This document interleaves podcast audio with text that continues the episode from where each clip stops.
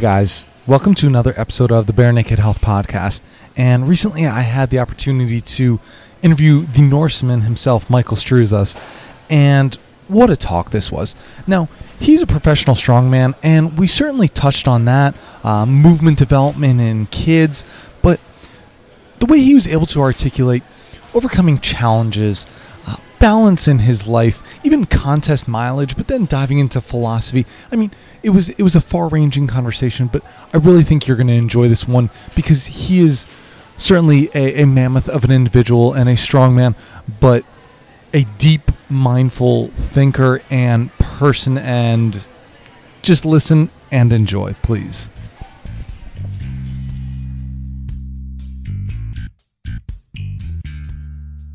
Alrighty, guys, and welcome to another episode of the Bare Naked Health Podcast. And on the line today, I have Michael Struzas.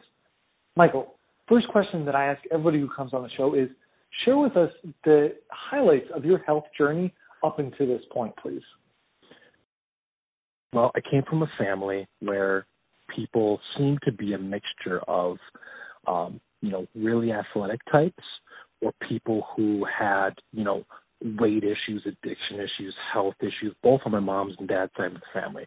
It seemed like a it seemed like a dichotomy, like you had to choose one extreme or another. I can't think of any family members that jump out at me. I'm sure there are some, and nothing's an absolute, that were just, you know, kind of a middle of the road, middle path, like, you know, kind of took care of themselves, kind of didn't. So I realized early on that I kind of had a choice to make. And being as the size I am, I'm a big guy, it seemed like I was either going to be big and fat or big and strong. Um, So luckily for me, I had an uncle um, who I was really close with. He was really close in age to me. Actually, he was my mom's youngest brother. He was very much into, um, you know, strength, martial arts. Guy's just amazing. He could do, you know, he at Thanksgiving even up to like age forty, he'd just like go outside and show off to the kids and like walk on his hands, go into a back handspring, do a flip, do some kind of crazy like taekwondo kick. And uh, he took me under his wing started teaching me martial arts at a very young age. And then as I got older, I'd, you know, go stay with him sometimes and, you know, he'd have me doing pull ups and running and sprinting and carrying things and um it really laid a foundation for me to be interested in that as I grew older. And how did that affect you as far as well, I'm curious now even how that affects you from the standpoint of like, okay, you have some kids like where are they at like on that maybe even scale like and or how do you help them out with being able to cultivate like any of the things especially like movement or otherwise that they're really interested in? Well it's it can be a challenge because you seem to be as a parent um i've got three kids and three stepkids. I consider all six of my kids three boys three girls from 10 down to 2 and every one of them is extremely interested in doing the things dad or mom or stepmom is doing. My sure. wife is a strong woman competitor too, so she's out training with me when we're training at home in the garage. When we're doing stuff, uh, they want to be in it. What can I do? What can I lift? can I lift this thing? Is it my turn? Can I do this? But two things happen. One, if we're not training, they're kids and it's hard to keep them disciplined to maybe be on a little program of their own if it's not right when I'm doing it. And two, they don't often want to work as hard or do things in a like a technically sound manner. They just want to do the stuff that looks fun. And if it stops being fun, then they're like, "Oh, I'm going to go do something else." How do you? Okay, so what are the ages on your kids? Because this is something I'm curious because I still have my boys are really pretty young yet. Oh, sure. So my oldest son is ten, and then so got ten, ten year old son, uh, nine year old daughter, uh, seven year old son, five year old daughter, five year old son, and almost three year old daughter. Okay. All right. No, and, and I think that's I think this is actually like something just good to bring up because a lot of times you still hear about like okay, especially now with such a tech age that we're growing into, is like ah kids just don't do much. They don't work as hard. They're not outside. They're not doing this stuff. It's like what do you see? At least what would you like to be able to help them just be well rounded? Like, what would you either just recommend like to just others, or what do you see like that are some of the best things that you find besides obviously like whatever you guys are doing, they kind of want to jump in. But is there anything that you've seen from them that like really just seems to give them, um, either the most body awareness, the most help just as far as learning movements, anything like that, as far as what you guys do? Yeah, you know, it's it really uh, it ends up coming down to being both the gym movements that most mimic natural life and natural human movement, um, which aren't always as fun for them, but mm-hmm. if you can get kids interested in it, um, like competitive with themselves or with each other, it can be fun. And that's it's the same thing that if I'm like if I'm working with an athlete or a senior, like you know, I, I've always been a trainer. I've always trained people just kind of on the side part time, either as my job as a gym owner at a gym for 17 years now. You know, Regardless of what else is going on in my professional life, I've always kept a foot in that door. And um, I tell every client the same thing, whether it's a grandma or a professional athlete, that I base everything around reaching and lifting things standing overhead, a natural squat, and picking something up and off the ground, aka you know, a form of a deadlift. Mm-hmm. And then anything specific to the person, how heavy, how often, how frequent, um, the volume they do, the accessories they do, the functional movements they do, the conditioning and they they do, you know, um, any type of like you know, strongman type stuff they do. That's what's tailored. That's what's specific. But everyone from a kid to a senior citizen needs to focus around those three core human movement patterns because they're the three essential ones to be capable. And, cap- and, and capability is strength, and capability is, you know, how you build your best self and how you be the best parent, how you be the best spouse, how you be the best brother, citizen, entrepreneur, what what have you. So that's kind of like that's that's one column, and then the other column is doing those things, but in a natural way. So like you would see in like obviously I'm biased, like sport of strongman.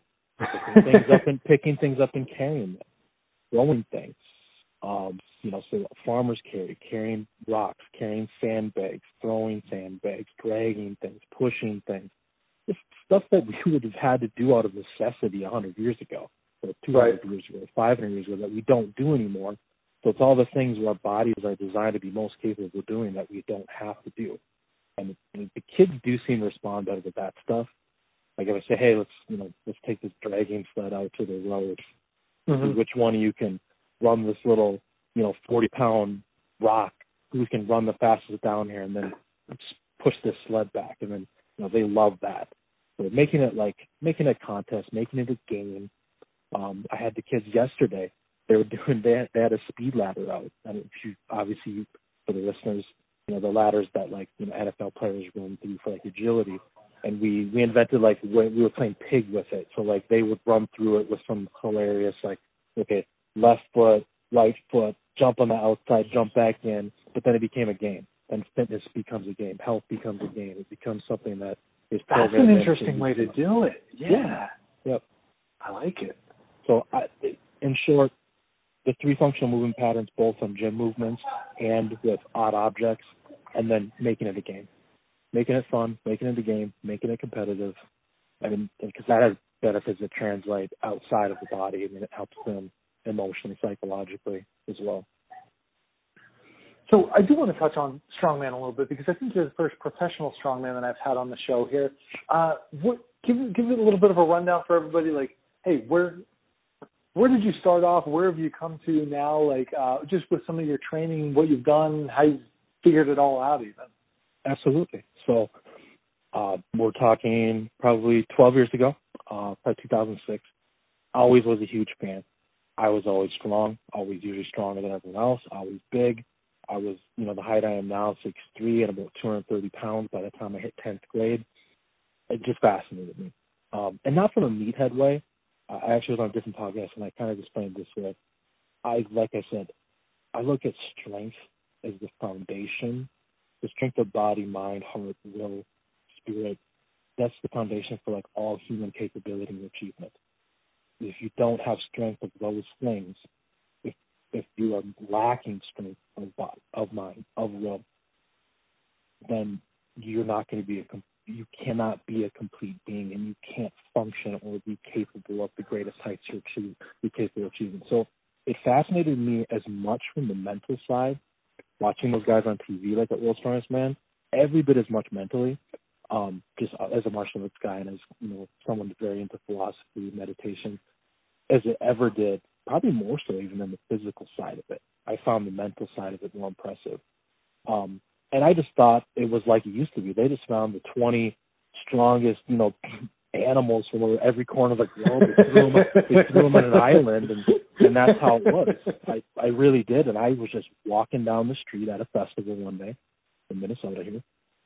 Um, I live in Wisconsin, but Minnesota's right across the border, and I see just normal sized dudes and even some little guys and girls doing, you know, like miniature version of strongman. And then I saw this just monster that I recognized from TV um, a guy from Minnesota who's been a real strongest man this many times, very long story career, a good friend of mine, coach, mentored me, Dave Ostlund. I saw him do like a thousand pound partial deadlift or something insane.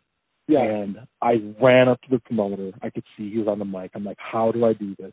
When, do you, when, when, is the next competition? Where do you train? And um, it's like all like and this is an absolute like all strongman communities I've seen um, anywhere in the country. They immediately they welcome you, no questions asked. If you're willing to be a part of the group and contribute and work hard, you are welcomed. Um, it is one of the coolest environments for people of every age, gender, creed, sexual orientation, doesn't matter is one of the coolest communities you could ever ask to be a part of where it's just a very inclusive kind of family type environment and um, you know invited me to his home. Dave Ostlund did to train. Doesn't know me from Adam, and uh, I was hooked from day one. I passed a pretty crazy litmus test he had for kind of new initiates, um, and then I was invited to keep coming back. But more so, I think a litmus test was people would not complete it and just never want to show their face again, or it was too hard for them. Are you allowed to share, or is that only? Oh, of course, of course. Well, no, I was going to say it might be something he only reveals if you. No, no, it's maybe I might have built it up too much. It's so it's a giant chain from like an ocean liner. So you imagine the so imagine the links. Each of the links is larger, the diameter of one chain length, just the thickness of the of the iron, way mm-hmm. thicker than like a pop can. Like you can't fit your hand around it, not even close. Just. Each link probably weighed, I think they weighed like, depending on the chain, you, you're talking they're like 80 to 150 pounds per link. And these are six, seven, eight, nine link chains. So they get upwards of six, seven, eight hundred pounds chain in total. Right. And the purpose of it is you, you grab in a very specific way, you grab the links and you drag it backwards. Okay? Mm-hmm. So the task was to drag it basically an entire city block at his house on the sidewalk. And it was, you know, it was a very slight uphill, a couple percent grade, hard enough to notice. Yeah. And I'm get halfway done. I've never done this before, you know, and I think I'm strong. I trained in the gym. This was very eye opening. And it was this day that I realized initiation had nothing to do with physical strength. It had everything to do with that mental strength and that power of will that I was so fascinated by. And that was really what you were being tested on because your body stops working. Your quadriceps get so filled with blood that they just they don't flex anymore. So your legs just kind of straighten and the only thing that they tell you you can do at that point is you just lean back and you fall with straight legs onto your butt onto the sidewalk and you just move it a few lengths at a time until you're done. And it, it's so painful, and it's just one of those things where you feel like you have to push through this impossible physical feeling, and it's just so freeing and transcendent because it's you're truly pure and clean and clear, and it's very zen. I mean, nothing else exists. I mean, you can't even even feel your own breath anymore because you're just gone to this other place of intensity. And so you finish, and the first thing he says is, "Don't put up my lawn, go on the street." And then when I'm just about ready to start trying to think to think about breathing normally again. He says, "Well, what are you doing? It's not, you know, we're going inside. You got to drag it back." And so here I am. I'm like, "Are you?" In my mind, I'm like, "Oh my god, I have to drag this thing all the way back. I don't. How is this possible?" And he's like, "Don't worry. He's like, it's a little downhill on the way back." So you drag it back, and I feel like, like I said, it was just a test people's mental fortitude and people who didn't finish, I think, would just excuse themselves from ever coming back and realize it's not for, and realize it's not for them. So that that's the start. I mean, that's a long. I know it's a long story. No, but like clearly that had. I mean, you said 12 years ago. Like this is something you still remember very vividly. Like you can tell just based on the story and just uh, uh the inflections in it. Like how did that change? Did what what change did that have in you? Um, I mean, I know you're talking about like maybe the mindset, but like, did that just change anything you can even like pinpoint right now, like going forward, like and even just creating who you are today? It it does, and it sounds simple, and I, I think it's so important. It's so important to relay to people again, to focus it almost to ad nauseum that when you have a moment, whether it's a serious moment or that that that moment, for example, was a fun moment. It wasn't a serious moment. It didn't matter if I finished. It wasn't life or death. I was mm-hmm. injured. But when you have any opportunities in life that you can do something so difficult that it seems impossible, that you have the opportunity to choose, to have the will, and it's a matter of choice. It isn't a matter. It, it, it the physical capability becomes moot. That becomes irrelevant because your body's done. Your cardiovascular mm-hmm. system is done. Your muscles done. When you have an opportunity to choose to complete something that is so physically difficult that it becomes 100% about a state of mind, getting into that zone as people refer to like in sports. Mm-hmm. It was like a switch got flipped. And I had done martial arts and I had done meditation. I had done Zen stuff. But it was the first time that I ever felt and I got completely intoxicated and addicted to it, a real a hundred percent like metaphysical transcendence. I know it sounds so silly if you can't be in that moment, but since then I have found it over and over and over and over again while I train or while I compete and it transfers to my everyday life that I can, you know, completely transcend and be in this perfect, peaceful, harmonious state where I am just existing in the moment I am in. There has been no better mindfulness practice than I've ever found in intense training or competition. So yes, it, it had a profound effect on my mind and my will and my ability to cultivate mindfulness and to apply it in everything in life do you think? I mean, like the, the, we almost have like no more rites of passage, right? Like, do you, do you think like that can almost like serve like and and this is kind of how I see it too because like our we don't tax our physical bodies uh nearly like you said 100 years ago 500 years ago like we had to do all these physical tasks just to survive purely yeah. and now there's not much like there's no okay, the right to become a man, the right to become a woman. Like you don't have to go off on your own, like like a vision quest for the Native Americans or something like that. But I mean, something like this, like you said, it is almost silly simple as it sounds. Like sure, was anything truly riding on it? Like if you hadn't done it, were you not going to get up the next day? No.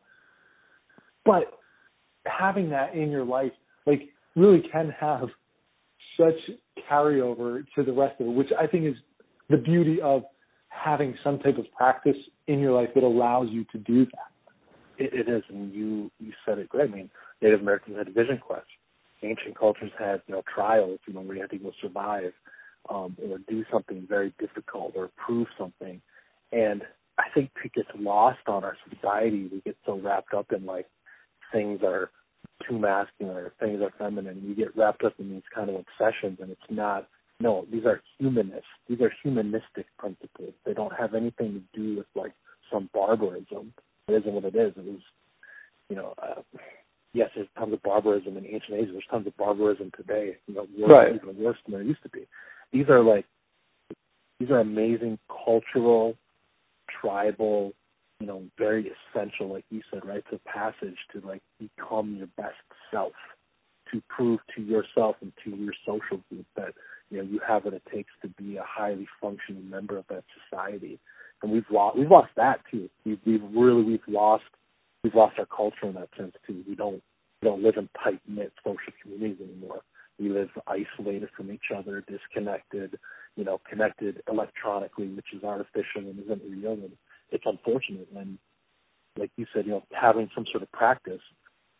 I get some people want to do the thing, be the lone wolf, do the thing alone, but having some sort of group and something that you pour yourself into is just it's an amazing resource and it really helps you cultivate being your best self. It does. Well, I mean, we, I, of course, we're relating back to strongman, but I mean, like a couple guys that you train with can be just that. Like it doesn't have to be.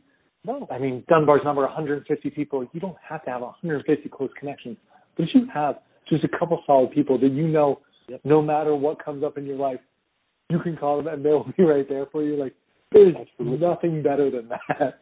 No, and you know, and it's funny um, because it's also allowed me.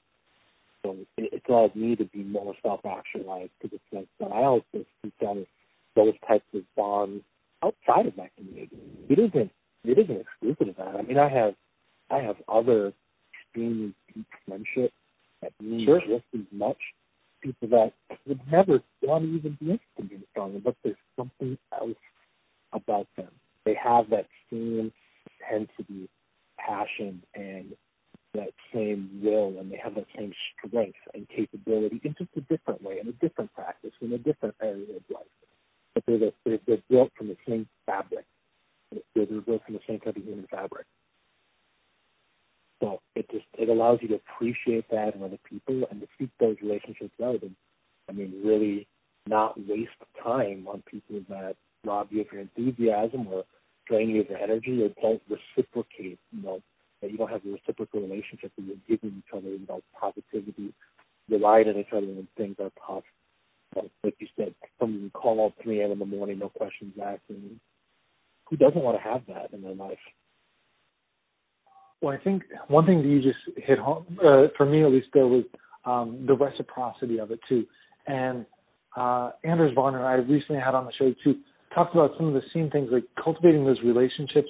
And it's it, it really if you're only taking from somebody try and recognize like if you're doing that because it's not fair to you. It's not fair to them. Like each relationship is always going to be 50-50 but if you're not putting 100% of your 50% in i mean the percent will drastically just start dropping off for this relationship that you're able to, whoever it is like you said it doesn't have to be strongman here it could be your significant other, it could be your kids, it could just be somebody else that you are just have an unbelievable connection with. Like share that. Like be able to give them as much as they're giving you and recognize like, hey, you can't give everything, let them know that.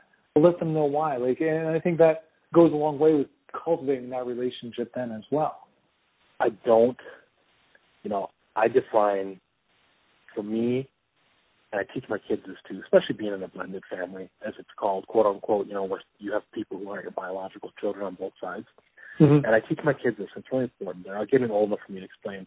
I tell them all the time that your family is not your greater magnitude of genetic relation. That is not, it isn't your last name. Your family are the people that love you, that you choose to love, that you have these reciprocal relationships with, and nobody has the right to tell you who your family is and who it's not. I said, I told my son this. He was struggling with you know, my divorce, and I said, I don't have the right to tell you that. Your mother doesn't have the right to that. Your stepmother doesn't have the right to. No one. You decide that for yourself. You always will. And I said that's a gift you get to have. That as you go through life, you can, you know, if you want to choose to be like your dad, you know, my family is comprised of the people I have chosen to be part of it and who have chosen me, and that is it. And so, you know, I don't even like to use the words I, I can. I call people in my life like that, regardless of relation. They are. I call them brother. I call them sister. I'm uncle. I call them whatever. You know, just those kind of nice, you know, those monikers you give people. Sure. I don't want people in my life on a regular basis. We all have acquaintances. It's, right. it's necessary for professional life or whatever. But the close knit circle, to me, they're family, and that's it. Everyone outside of that is outside of that. There's no like family, kind of friends, acquaintances. It's like you're either in and I consider you family, or you're you know just kind of an acquaintance. There's no there's an extreme division there. There really is, and it wasn't always that way. And I I didn't. It wasn't until the last four or five years that I learned to to value that the way that I feel like I should, and that I think some a lot of people should. Was there a like a turning point, Lisa, like four or five years ago, like that helped you realize that, or is it just something like you started putting together since you were younger and really just built upon it? No, it was a turning point. It really was. Um, I had for a long time, you know, I've always been very passionate about helping people. And I've always mm-hmm. been passionate about, you know, I've always been an Eastern philosophy, very much into Buddhism, you know, relieving suffering in yourself and other people. So, and I, I, I, for a time in my life, I took that practice kind of, I viewed it and practiced it through the proper lens. And I became a yes. I became the yes guy. I was everyone's dad, everyone's big brother, everyone's, you know, they need something. And then I realized how toxic those relationships become. And it's all these people that are like your quote unquote friends or acquaintances, not reciprocal, and you're just you're sacrificing your own health and wellness, you're sacrificing your financial security, the health and wellness and security of your children and the close people that are in your family. To go out of your way to like do favors and be the people can call and write someone a free training program or you whatever. You you can name a hundred weird little odd things people will ask you to do when they're one sided relationships. And it was just the turning point. It was really me at I'm thirty I'll be thirty six in July, probably maybe thirty one, thirty two. I finally just realized when I woke up and I was like I was like, it doesn't make me a bad person to say no. I was like, oh I was like that I was like and then I had this epiphany. It just it, my epiphany wasn't a new thought. It was just my first realization of doing it and being aware of it rather than just like being someone house this, which was I said everyone's got this pyramid when they're young, you know, that they have upside down in their twenties, in their teens and twenties. They get out of college, you know, they're a liberal arts major, they're whatever. I'm gonna, you know, I got this idea to change the world. I got this idea to change the country. I got this idea to change the industry. And it's all wrong. It's all messed up. It's all backwards. You got to reverse the pyramid. Guys, an upside down pyramid, and it starts with you. You need to have the strength of mind, body, spirit, will to be the best person you can be, to be kind, to be compassionate, to be generous, to be grateful, to be loving, and be those things to yourself first so you can be the best you can be then for your spouse, for your children, uh, as a business person. And then maybe you can get to your circle of like close friends. And then maybe you can be that for your community. If you even get to that point that you're like an influencer for change, for positive change, even in a community, man, you have one successful life. And if you're one of those rare people that can take it to the next level and actually do something to change, you know, the state you live in or an industry or your country or, you know, the very, very, you know, fractional percentage of people in history have actually changed and live for the better, that's amazing. But it's to think of the other way around, it's so god awful, and I feel like it leads to so much suffering, anxiety, and depression that people do not build the foundation of doing all those things for themselves first. Because it's like when what's that saying? Like you can't you can't fill a cup. Like if your cup's empty, you can't fill the other one. I can't remember. It's a very slick saying. I'm sure you've mm-hmm. heard it. If you can't fill from the empty cup or whatever, it's just a it's a variation on that. You can't give what you don't have. Kind of. Yeah, exactly. Yeah. So, and I, it's funny. A friend of mine, he uh, he actually came up. He might be mad at me for sharing it, but uh, he's got this campaign he's going to start calling. He just said popped in his head called, you know, it's going to be like a hashtag share strength thing. But I just love that. I was like, that's amazing because you have to cultivate all of that within you, and then it's almost then it's your duty, it's your obligation to then share that with those around you like a pond. You know, like you, you throw that once you're ready to share that strength of mind, body, spirit, and will, you, you throw that boulder in the pond and you get those ripples reaching out as far as it can. But it starts with you and those closest to you. I love what you're sharing about the, the strength keeps coming up, and sure, we're both interested in strongman, but the beauty of it is, it's like no, it's not just about physical strength, and I think that Oh. sometimes it, it's just it gets lost very often. I and, and where, where did you like? I don't know if this is like if you're saying or if you borrowed from somebody like you keep saying like the mind, body, spirit, will. Like Yeah. you you have that down. Like uh, did those four kind of pillars uh come about for you? Is that something you've learned, or is that something you, again you kind of cultivated and just kind of come to figure out for yourself? Well, it's just you know, it's it's kind of like I talk to you, you know, personally, kind of off there in private. Like I went through a lot of things in the last few years of my life, and Yeah. I've always had I've always had pieces of this like puzzle. I've always had like like let's let's say the puzzle has ten pieces, and Mhm. I'm just throwing a number out. I've always felt like I've had like five of them, or seven of them, or eight of them. But I've never felt like I finally put the last one in until just this last year or two of my life. And that's when you asked me off the air when you said, "How you doing?" And I said, "I feel like an unstoppable force of nature," and I mean that. And and what that means, it doesn't mean everything in my life is perfect. It doesn't mean everything is great and peachy. It actually, for me personally, it means I have the perfect balance of challenges to overcome and goals that I have to achieve. You know, well, I've got you know some professional things that are putting pressure on me right now. You know, family stress that everybody has as a husband and father. You know, make you know financial pressure of making ends meet. You know, starting a new life and the new you know stuff. I've got some injuries I'm coming back from that are kind of being difficult to overcome to get back to competing. But it's like it's the perfect amount as not to overwhelm one, but the right amount to completely sharpen one's focus and one's discipline so that way you don't leave anything unchecked and you don't take anything or anything for granted.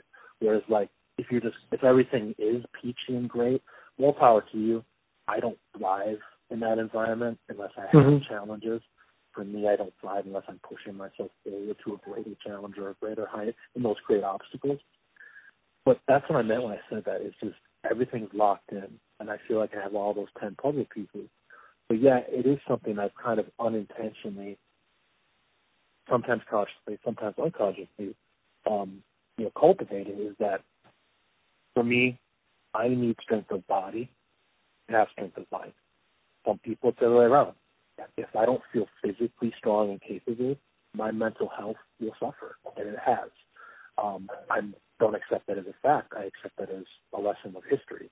That if I am not physically strong in training for something, to do something, even just to exist, my mind will slip, my mental strength will suffer, I may feel depressed, I may feel anxious, stressed, etc. So for me, that comes first. And then my emotional slash mental strength derives from that, and it builds and it grows. And when it's at capacity and I'm dealing with stress very well, or I'm dealing with challenges without anxiety, and I'm sleeping good, and I don't, you know, have, you know, I have very few bad days or bad moments. Then it goes more to that like kind of that overall metaphysical strength, you know, for people whether they're religious or non-religious. You know, you feel kind of feel like you have that that energy, you've got that vibe, you've got that thing people notice. You know, they're like, hey, you just kind of give up. You know, people say that all the time. That to me, that's kind of like strength of spirit you know, it's like this buzz that, you know, people just get from you. They like to be around you. Um, and then all of it, I think the reason I unintentionally often will say the strength of will, which sounds kind of like it's mental, for me, it breaks down to be like you have this physical capability. For me, that gives me mental capability, which gives me emotional and spiritual capability. But none of it matters if you don't have the will to apply it, not just when it's easy, but the will to apply it to the, your greatest challenges, to your greatest fears, to your greatest concerns, to your greatest goals. That's where it takes the will and the discipline to apply those things. Thank you. Uh, no, my that was, I think, so beautifully explained. And what I appreciate is the distinction that you hold between each of those, because a lot of times I, I, I feel that people will see it as like, oh well, like yeah, body, mind, spirit, like they they get those kinds of things, but the mind and the spirit one and, and will to have like somewhat of a separation to those, I think is important to realize because if you want to see um, those, whether it's challenges or goals, like you said, you have the challenges you, that you want to overcome and to to achieve those goals. Like having those for each part of your life, but it's for challenges for your body, challenges for your mind, challenges for your spirit. Like all of those challenges kind of fall into that will, but it's being able to cultivate those and, and achieve what it is that you want in each of those aspects of life, being able to feed off of other aspects and recognizing that each one still is different but can have a profound impact on the others. And then you said, or, or I'm actually kind of curious. So you said, like again, it has been a rough year for you. So what is it that, what has been the biggest challenge for you in overcoming that? Has it been in the body, the mind, the spirit, the will? Like, what have you learned most even over the last year, maybe about yourself? Yeah, it's it's been a tough couple of years, and I I just want to apply. I love I love how you just said that, and and I agree. We say we hear we hear mind body spirit thrown around as flippantly as people say like the word functional. Like there's this like it's if you can't if you, that's a perfect analogy. it is it is, and and it but it, it loses its meaning, and it's sad, and I don't want it to. You know, I want to be a voice, you know, so that people can say, God, it's tangible that's a real thing. Those are real different things. Then it just doesn't become this, you know, a cover on a holistic health or yoga magazine where it's just you see those three words and it starts losing any meaning. So I, I like how I like how we tied that out. So I was I was really I, I really liked your point. So um but to, to continue to, to build on that, yeah, the last couple of years have been difficult. I was uh I was in a marriage, um I was in a bad marriage. It wasn't good for either of us. And, you know, there were parts of it that were we had just met young. We met very young. Um, you know, had kids kind of had you know a, a child, you know, mid twenties is kind of young these days, and I think part of it was very prototypical. You know, people being young, they grow apart, they change. You have kids, you try to make it work for them. A lot of stuff that's cliched, but the biggest thing was that it was just I recognize now in hindsight that it was toxic. We weren't good for each other. And it was robbing me of my positivity and my enthusiasm and, um, you know, making me realize that I was just being gripped by fear. Fear of change, fear of leaving, fear of my children being hurt somehow. My parents are divorced. It was, everyone's parents are divorced. But um I got low. I got low. I got kind of like this. I never thought I'd get to this point in my life a couple of years ago where I'm competing in strongman, and instead of being this positive catalyst for me, it's a source of fighting with my ex-wife. It's a source of stress, financial stress for us. You know, me being irresponsible with my time, being irresponsible with our money, just kind of doing whatever I needed to do to, you know, to go to this well and using it to try to feel better, but it was going to be making me feel worse. In physical pain all the time, depressed all the time, taking painkillers to get rid of the pain, taking sleeping pills to be able to go to bed. I remember one night, you know, and like I said, substance abuse runs my family. One night, um, I hadn't slept in like I don't know three or four days. This is like three years ago now, and I had gotten some, I don't know who maybe I got it from a friend or online somewhere. I'd gotten some Xanax. And I knew it was short acting. I, I understand, unfortunately, I understand the pharmacological implications of this thing better than most. And I said, okay, it's super fast acting. I'll at least get a couple hours sleep. Won't wears off, you know, blah, blah. I took, I think I took an entire bar of like two or three milligram Xanax and I still couldn't sleep. And I was starting to have like I, I started to have auditory hallucinations from sleep deprivation my stress and depression anxiety were so bad. And um, I, I don't, I honestly to this day, I can't even remember what I finally did. I went to the doctor and um, finally started getting just a little bit of sleep by taking a whole cocktail of stuff that was just awful for me. And I think that's the moment, that was the moment, like I said, it's like three, maybe three and a half years ago now, that I was like, okay, everything has to change because I am my worst self right now, and my passion for my my whole life up to this point has been driving me towards being my best self, my the best husband I can be, the best father I can be, the best business owner, you know, whatever the I'm being. And I had gotten to this point where I was the worst of all this thing. My mind, body, my will, my spirit all felt broken, crushed, demolished, and I had to, you know, I had to start crawling myself out of that, and um, you know, make the hardest decision to start, you know, figuring out how you know, to end the marriage and start over. Because you know, um, fix my body, fix my mind, all of it, and I wish I could take, you know, it'd be easy to sit here and take full credit for it, but frankly, the, the woman I'm married to now, my wife, I mean, she's she's literally the strongest person I've ever met, and I mean, she slowly but surely. Mean, there are times she had to completely carry me, like, like figuratively and literally carry me through, you know, some of these health issues and injuries and getting off painkillers and you know not needing sleep medication and not drinking and you know working and all this stuff and I I uh I shudder to think how long it may have taken me to get well and to be my best and strongest self again, better than I've ever been in my whole life, and happier to be if it for her, honestly. Thank you for that, Mike, because I think there are a lot of people that do, no matter what amount of stress we're under, like we have to understand that, and th- there can always be something you can do for that. And a lot of that still comes down to like, hey, you're realizing that all of those things are completely at rock bottom. Like you, you're not where you want to be. But sometimes it's like, hey, where the hell do you start, right? Like, yep.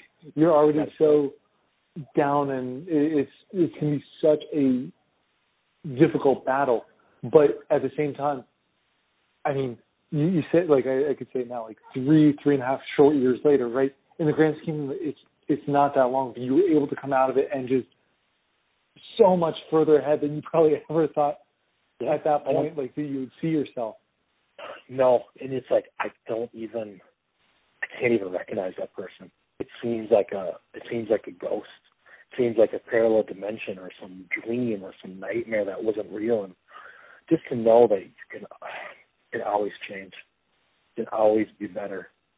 You know, people like I, I I don't like when people like use the negative connotation and say, "Oh, things could always be worse." Well, things can always be better. things can always be better, and that's what it comes down to. I think that's the foundation for the will part, and that's for for the what? I'm sorry. For the will, the part. Oh, thank you. Yeah, the will, because we talked about like for me it was like physical built, mental built, emotional, spiritual built, strength of will. But when I was at my lowest, that's that's how things are when I'm at my best. When it was the, the polarity was reversed, it was the strength of will first. You had to find it somewhere in you. Like you had to it had to be intrinsic somewhere. This tiny little flame that you thought was completely extinguished. You had to find and, and fan it and find just the tiniest amount of will and courage to, to move. Because when you have depression issues and sleep issues and pain issues and all this multitude of stuff, I mean, I remember laying in bed sometimes, like having this conversation myself.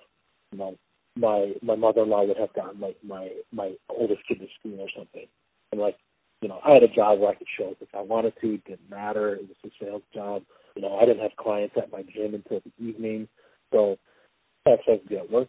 My mother-in-law would have the uh, older kid in school. She'd have the little kids out doing something. You know I was being a nothing husband, a nothing father. And lay there, and I'd be like, talk to myself. Eight o'clock. Well, I should be up. Nine o'clock. You know, fall back sleep. Nine o'clock. it just became every day. The, the will started to be, okay, today I'm going to get up, and I'm not going to lay here till noon and you know contemplating you know how horrible everything is and feeling physically and mentally and emotionally paralyzed that I could not get out of my bed. Um, and to just little tiny steps, like okay, I got up before ten today. Okay, today I got up and I made breakfast for the kids. Today I got my son to school. Today I went to the office by night. And you know, just all these tiny, measurable things that you can do. Uh, there's this motivation speaker. Oh, I can't remember her name. You see her stuff all the time. Blonde lady, black glasses, and she talks about that like mental shift. Like you have five seconds to outsmart your brain to make a difficult decision before it tells you all the awful reasons why you should just give up. She had the same thing. She was so depressed she couldn't get out of bed. Um, but she would just in her brain, she would start saying, "Okay, I'm going to count down from five, four, three, two, one, and then I have to jump up go to bed."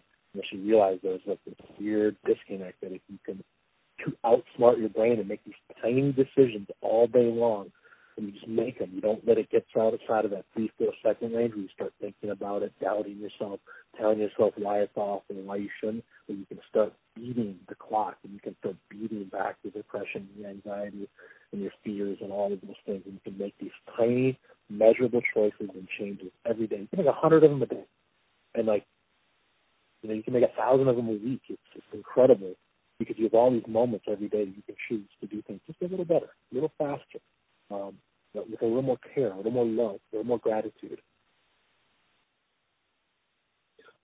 I think that's such a great, an easy way, a simple way, and just a an implementable way to look at it. Like it, it doesn't have to be an absolutely life changing decision, but each one just that domino effect builds upon itself or builds upon the last one, and those decisions and better decisions hopefully uh, just are made more often or made faster. I had not heard like just hey you have five seconds kind of thing to do that. I think I'm gonna have to start sharing that with more people. Thank you for that. I don't know if it's a that or if it's a, um, a neurological fact. I think she just found in she seemed like um, I can't remember her name, but um you see she kind of pops up unfortunately from time to time this little clip.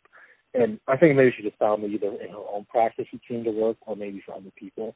It may mm-hmm. not be a physical law, but it just it was a it's measurable. It's a measurable yeah. thing. You can just say it's just one of those things. It's a measurable, tangible thing to grab so that way when someone says, What can I do? you have a very specific answer for them. You say, Hey, five seconds. Every time you're faced with a choice. One more painful, but with a greater reward, and one that's the easy way that keeps you stuck in your rut. Every time, just got it. don't weigh it, just choose right away. So I want to shift gears here and ask you a couple of things because hey, I, I still enjoy geeking out on strongman a little bit. Oh yeah, uh, absolutely. I'm I'm curious, like you seem somebody who's very much in it for the long haul, and like you said, about to turn 36 soon. Like that's not young as far as like strength athletics goes. But you, you said you're working on like overcoming the injuries. Like what is what is in store for you? Like what are you working on? What are you working towards uh, from just your physical strength at this point? Well, I'm no. You you get faced with this decision because your body has a certain amount of contest mileage. We refer to as contest mileage. It has mm-hmm. less to do with age. It really has less to do with age and strength and more to do with contest mileage. Like how much wear and tear your machine can take. You know, and all the rehab you have to do and treatment you have to do and all this training you have to do. And for me, I really want to keep competing. I'd really like to keep competing for a long time. Maybe, you know, 10, 15 more years, you know, compete as a master for maybe 10 years. Um, I love it, and I love the platform it is to, you know, to build oneself and to build up others. And right now, I am struggling with um, a difficulty, kind of a very mysterious issue in my low back that we can't quite get figured out.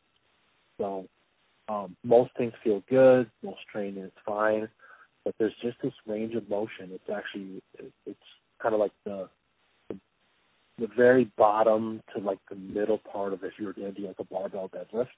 Mm-hmm. So like the very bottom, actually I shouldn't say that. Like maybe like an inch off the floor to like so if you're picturing the barbell in your mind, so from like an inch off the floor to like right above the knee, kind of like that area, sure. where you're where you're um you're kind of in that like partial squat position. Mm-hmm. It just it causes this weird, like almost uh, nervous system disconnect and this pain in my L4 L5 region where like I just like everything stops functioning properly, and it's like it's like a um, I think it's like a it's an it's some sort of inhibition reflex or some underlying symptom that I haven't been able to fix yet from the layoff of training I took in my low back, and I'm just I'm working on it, and I think the it seems like it's a movement issue. Like there's something not moving correctly. Like I feel like two of my vertebrae and two of my discs are trying to like move as one instead of separately. Mhm. That, that that's the greatest injury issue I'm trying to overcome. Everything else feels amazing and I take excellent care of it. But you know, so my immediate goals are obviously to get that well and to be able to lift in that plane that I need to again. Um, and I want to keep competing. I want to do America's Strongest Man before I'm done because as a professional, I have the right to compete at that. And I really want to do some more traveling. I want to win some contests, you know, to do some more traveling throughout Europe. Um, I haven't done that yet. I had an opportunity, but I had to give up during my divorce to go travel and do a few contests in Europe that I had qualified for.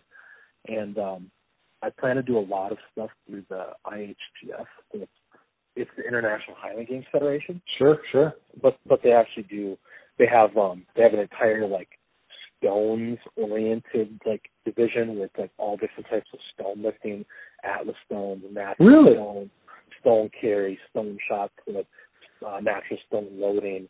Um and then they've got a whole division called like strength games which they do they have strongman stuff, you know, frame carries, farmers and walk, log press. So they have their own whole strongman division.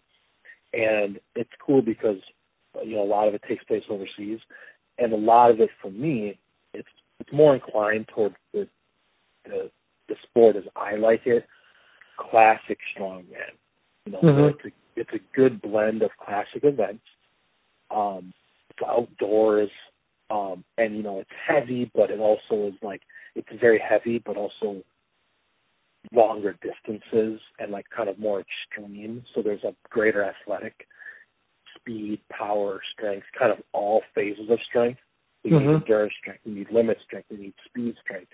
Whereas like strongman, unfortunately, um, at a lot of the top levels right now is trending towards just the bigger is better. You know, Yeah, absolute strength. The, Yeah. the 400 pound athlete, these massive, heavy implements for these tiny distances, and I I love that part of the sport too, and more power to that type of strength athlete. But like you It's said, a blend of it though. Yeah, it's but that Yeah. that one extreme to the other. So like to me, honestly, there's like the extremes of like powerlifting. So there's powerlifting, right? Sure. On the far, that's just one rep max. Mhm. And then you've got like you've got like endurance sports. You know, you've got people doing ultra marathons. Those are Right. as far apart as you can get. You look take one look at those two guys. That's as far apart as it gets, right? Now, all these other things fall in the spectrum somewhat. You know, you've got CrossFit, you've got Spartan races, you've got, um, you know, you've got, uh, you've got uh, World Strongest Man, you've got All Strongman, you have Amateur Strongman, you've got, um, you know, you've got, uh, now you've got like that other. There's all kinds of stuff I've seen. Sure. There's there's different like loaded type stuff. You have all these things, and I guess I just maybe I'm a maybe I'm a classicalist, but I just guess I love the days when the strongman events, if you took ten events over two days or something, that the the blend of events was balanced to the point that the the 290 pound or 275 pound guy had as much of a chance of winning as the 400 pound guy.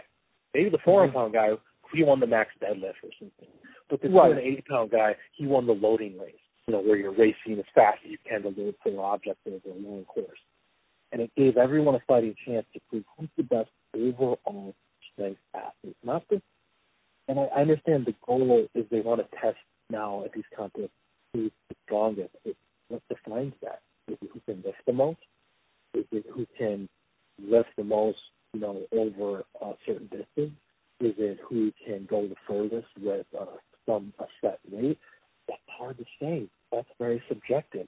And I just, like I said, I like the contest where all of it's tested. Yep, absolute one rep strength will be tested.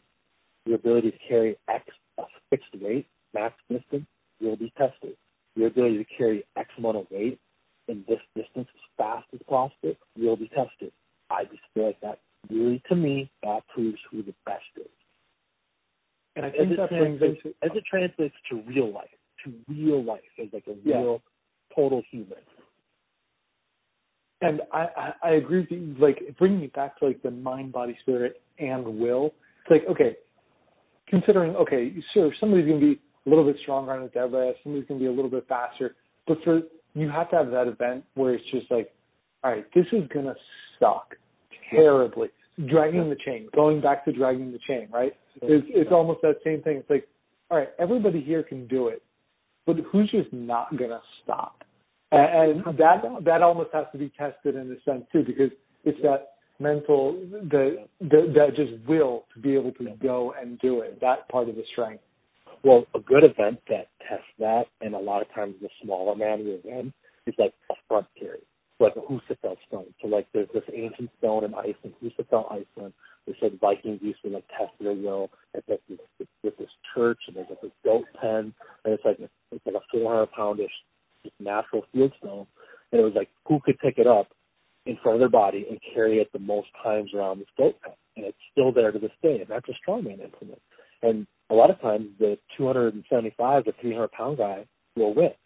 It's still 400 pound rock, you know. So it's like, yeah. I hate when I hear a 400 pound guy complain, oh, it's a little guy's event. No, it's not. It's just he's better at that event than you. You've got to win where you win, and he's going to win where he wins. And there's five other events, and we're going to decide who's the best overall. I like it. And, and the funny, like I'm thinking about the analogy here. Like we're talking about just life in general and all these things about being like so well rounded. Well, we yeah. can just apply that to strongman. We can apply that, I mean, to so many other things, which I think is the beauty of it. I think it's just a fascinating thought, just as far as everything else we've talked about. Then, absolutely. But yeah, that's you know, there's some contests like that that are very well rounded that I want to do. Um, and I just think there's opportunities. There's opportunities abroad to do more stuff like that. Um, I'm really hoping that we get some contests like that back in the U.S. There is one every year it's very heavy, but it also is usually pretty fairly matched. It's called the the Odd Haugen All American Strength Decathlon. It's at the LA Fit Expo, which is I think the second biggest fitness expo in the world besides the the Arnold. There might be a big one in Europe, like in Arnold or something. Either way, it's still pretty one massive. It's, yeah, it's huge, right? It's at the convention center by the Staples Center, and it's it's, it's actually decathlon would indicate ten events. No, no, no. You only have to four 10 events. It's actually 12 events in two days. Really? Right? I didn't realize that part. Okay. Yeah, a, a normal strongman contest is like five or six events over one or two days. This is 12 events over two days. You have to do 10. You have to score 10, right? And it's everything from like a, there's like a farmers. There's usually like there's like there's like there's carries. There's like farmers. You know, stone loading, like loading the medley, a few types of different pressing events. Like one may be for max and it may be for speed and reps. Um, there's several grip events. There's uh, Mas wrestling, which is you know the guy, the man versus mm-hmm. man, like tug of war with a stick, which I did that two years ago at the Arnold at the World Championship. And I got fifth in my my training partner got fourth, you know, with the International Field of Athletes. So I mean, truly, wow. it tests. You have the opportunity to apply every type of physical and mental capacity for those of events. And I'm perfectly confident saying the best, the very best man wins that contest, hands down, because there's there's all of there's 12 events to choose from that range every single facet of like strength and physical capacity, and then you get to strategic pick which two you want to drop so you can do all 12 and then see what's worse. Or you can just skip two that maybe are too taxing. There's all kinds of like mental like it's like you know, there's like a chess game part of it too. so. Absolutely, yeah. When it comes down to that many moving pieces, now it really is a different ball game. And the best part is, I, I don't think he's going to do it this year, but uh, a couple of years ago, I loved it. He left one or two events. They were wild cards. So mm-hmm. he, so you didn't know until the week of the contest what even two of the events were. You just had to be in shape and ready for anything. Which I still like that idea for I, I in general. I, I, yeah, it used to be that way. And I just I miss it so much. Now it's like I said, everything's super heavy. Everything is becoming more unathletic. It's all on very specific equipment that if you train on the equipment, like it's you know you can have a better chance. It's just it, I don't know. It's becoming like I'm not dogging powerlifting as a sport. I respect powerlifting, but it's becoming like powerlifting. The fact that the equipment um, and the team of the rules kind of really, you know, the beauty of the, long visual part of the sport. And like I think it's gone, man. I see a big dude, and I'm partial to it because my favorite event, natural skull press. I see giant. I see some monster of a man in a field with a judge and they say, Hey, you see that rock right there? You see who can pick it who can pick this rock up off the ground you've never seen before in your life. You're gonna pick it up and you're gonna you have to press it overhead. And we're gonna see who can be the heaviest one. There's twenty rocks here. And now instead it's like it's a circus dumbbell that's from a particular company it's more of a trick lift than anything. And it's like if you have that special dumbbell and all of these special shoes and wraps and sleeves and all this crap in your indoor gym, and uh, you know you have a better chance than someone else who might be actually stronger than you. It's, yeah, it's, it's just becoming very like specialized and technical. It's losing its like ancient like Greek, ancient Spartan, ancient Viking kind of like mystique that it had we go back to those primal roots and just dig into it. Yeah, exactly. Michael, we've been already chatting for an hour here. Uh, just in closing, like, hey, where can if, if anybody's interested in reaching out to you as far as like coaching or anything? I mean, hey, share with them what you have to offer, where they can find you, anything like that, please. Absolutely. You know, right now I'm just keeping everything. Um, I'm keeping everything on a public. I just have a public Instagram. Um, it's you. I think you follow me. It's just the Norseman. It's the Norseman. And yeah, I'll put links so if anybody yeah. has questions on it. Yeah, people can message me. People can message me there, and then we can connect via email or via phone. And you know, I do. Um, obviously, I, I still work with people doing online coaching for Sports. Um, I work with you know, any population as far as just general fitness. And you know, people have come to me too for just you know, some people come to me for like you know, kind of mentoring type business coaching. Some people have come to me for helping, you know, working on getting sponsors as an athlete, like how to approach this stuff. So I do a lot of mentorship stuff too, you know, for people that are looking for, you know, learning how to cultivate that mind, body, spirit, will, and then like how to apply it, you know, to the things that they want. So that is that is a wonderful thing. Uh, I encourage everybody like check them out on Instagram if you, if you're interested. Reaching out, reach out because this was, I mean, this was only an hour long conversation. Look at all that we went into. Uh, so I, I really appreciate your time, just energy, insights, Michael. This was this was awesome. Uh, best of luck uh, healing up healing up the back there too, and getting right back into everything. No, I love it, and like I said, if if one person has a positive change, um, and I'm I, it's been a great day, and it's been a win. So um, I'd love to be back. I really appreciate having me. I appreciate being patient where I kind of figured some things out, and I hope that uh, we talk again in the near future. Excellent. Sounds great. I'll be looking forward to it. All right, my friend. Michael, That's thank you again. Yes, thank you. I, I, I appreciate it. Have a good one. You too. All right. Bye bye.